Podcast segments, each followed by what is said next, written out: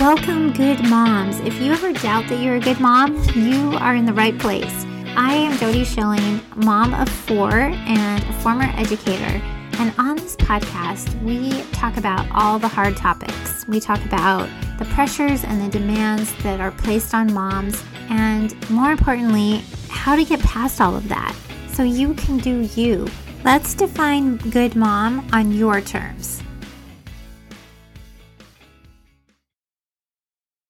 Hi, moms. This is episode 40, and we are talking about going back to school. I'm going to give you some pointers and some ways to frame this. And even with it being post pandemic, the first year back, we are going to tackle how do we set up a school year for success. I'm glad you're here. Oh my goodness. I just want to take a moment to say that I really appreciate you listening. I have, I had no idea what I was really going to talk about and do when I had the idea for the podcast. And I, I hope that as it's evolving, that you're finding the topics to be really relevant and you're finding things that are helpful.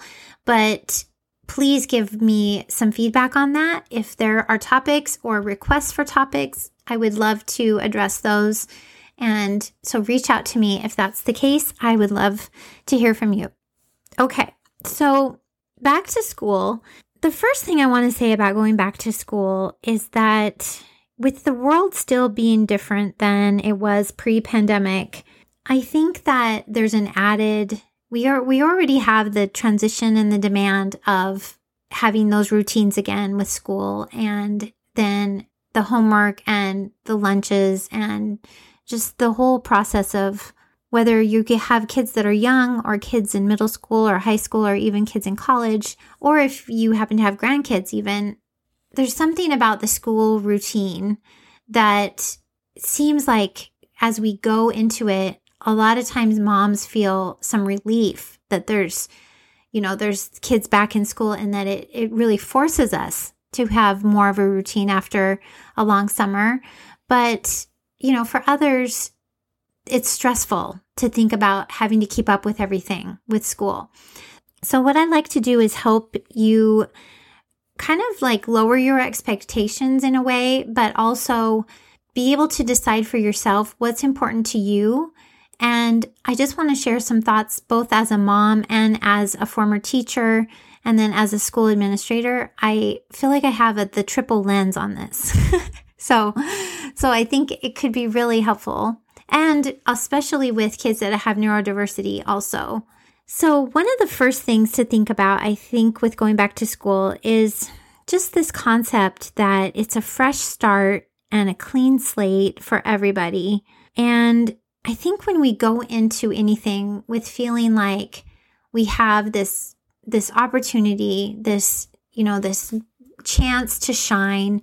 And especially for our kids, I think that when we can convey that message to them at whatever stage they're at, just, you know, not building up so much excitement that it, you know, that can be overwhelming for them too, but more that it's like, oh, this is going to be, you know, a great year. And what are you look, what are you most looking forward to about it? Or, you know, do you have any worries about it? And I think talking to our kids and recognizing for them too that they're going into another unknown, right? They're going to meet, for some of them, it could be a school that's familiar to them, but they're still going to be unknowns. They're going to be in a new classroom, they're going to be new kids or, you know, new teachers, that kind of thing. So I think being, you know, being aware of that and not getting so caught up in the frenzy of we have to get all the school supplies and, you know, we need to get this done and have this ready and and that's what I was going to share about as far as lowering expectations a bit.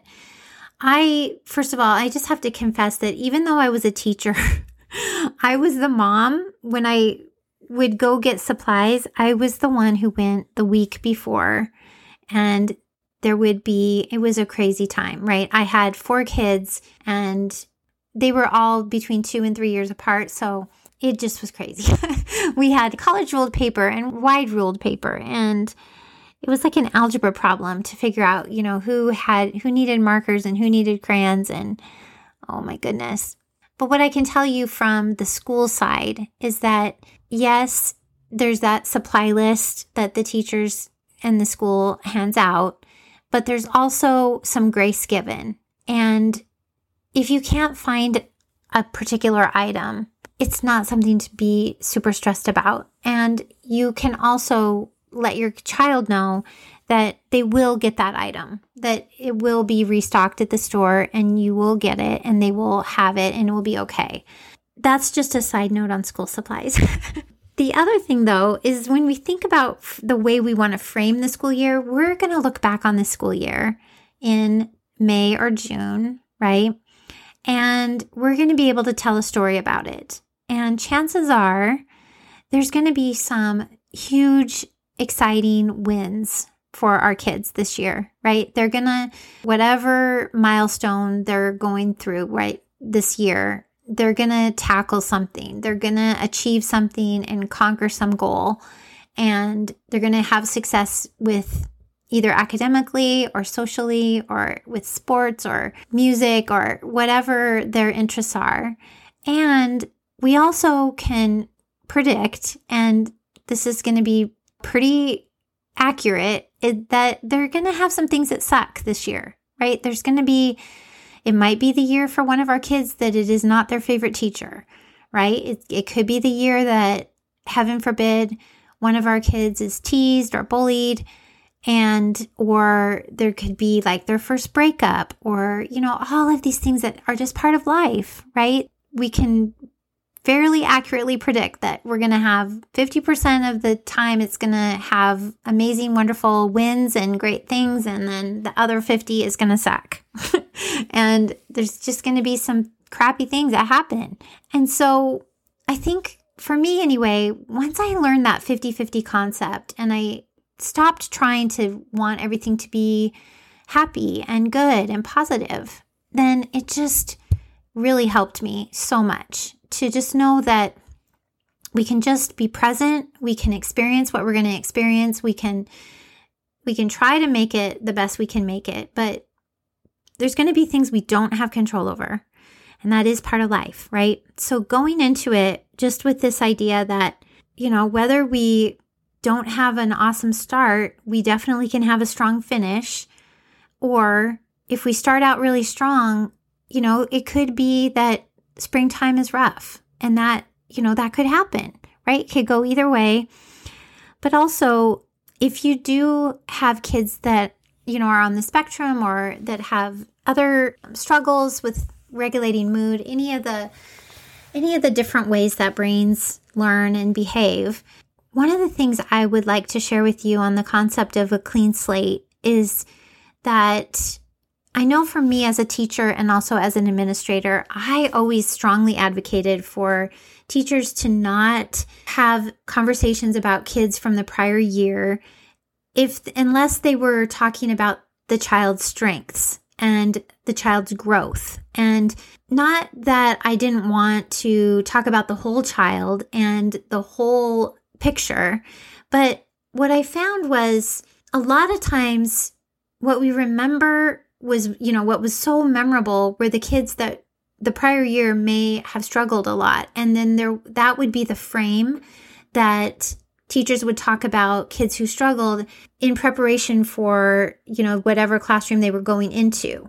And so I always feel like, yes, we can talk about that if we are going to talk about what helped them, what helped them most, you know, what worked to help support positive behaviors or help them with getting their homework done or, you know, any of those things. But, but I think when you advocate for your kids as a mom, that's one thing you can advocate for. You can say, I really appreciate when you can have conversations about my child from the lens of their strengths and from their growth because yes, they have these areas of challenge and they are working on them all the time. And so the more we can help them see that they're making progress and recognize their growth and their special talents that they have as well, then the more successful they can be. And you can frame that and advocate for that because teachers really don't go into teaching unless they care deeply for kids. I really believe that. But I also know that when they're managing a group of so many kids, sometimes the ones that struggle the most will, their frame of reference will be what stood out to them. And that can sometimes be shared in a way that feels like you're, you're focusing on the struggle instead of the child's strengths. So I think that that's just, that's a great way to introduce yourself and your family to your new teacher and your new school. On that topic, I'd also like to say that with a new school year, I think the way that we're starting to think about diversity and inclusion, I'm really hopeful about this, but I I think what's starting to shift is that kids who have any type of neurodiversity in their learning or their emotional processing or their social skills have other areas of their brain that are very high functioning and very gifted. And I think that's such the beauty of a neurodiverse brain is that, you know, we used to have this standard where if you could sit still and be quiet and follow directions, and, you know, there's this kind of normative behavior that we would expect in schools, right? And I think that we're starting to shift more to see that kids can have a huge range of learning behaviors and styles and ways of meeting their own emotional needs, and they can be really highly talented with their creativity and their other abilities socially, emotionally, athletically. There's so many intelligences that the brain is so fascinating that way. And so I think that that's another way to frame if you are a parent who has a child who learns differently. And again, we all learn differently, right? but if it's if it's in that category where society has said, here's what we call neurotypical, and your child has something that would be out of the range of neurotypical, in so many ways that can be a strength. In so many ways that could be such a beautiful thing because the fact that they have that neurodiversity actually gives them this other part of their brain that works at such a high capacity and such a highly intelligent level.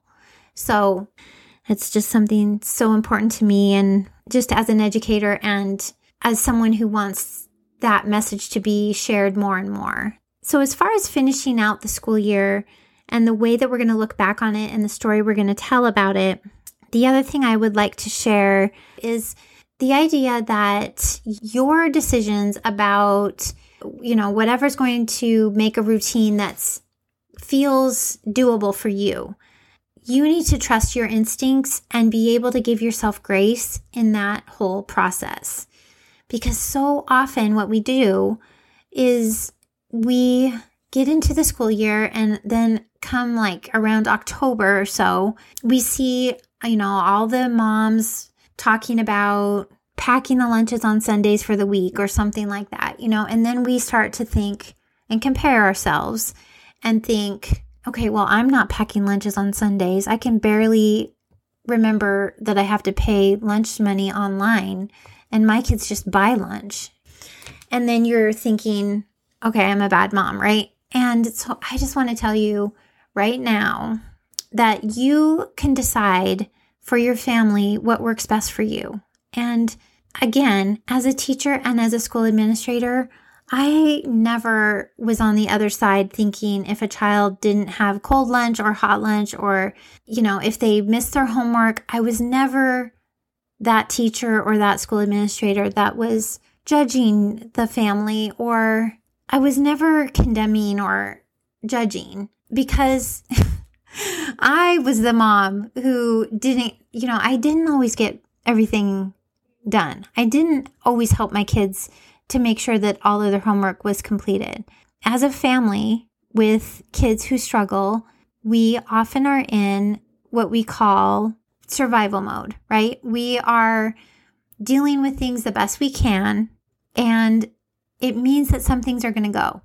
And a lot of times it was homework a lot of times it was making lunches that were healthy, balanced hummus and carrot sticks. It didn't happen. I'm telling you, not at my house. All not at least not all the time. I definitely strived for things, but it just was our reality, right? And so I I just want you if if your reality is not to have everything done and be perfect and have your kids always get all their homework done, then I think it's okay. I really I really want you to know that I think well, I know it's okay. My kids didn't. They're all doing fine and in their young 20s.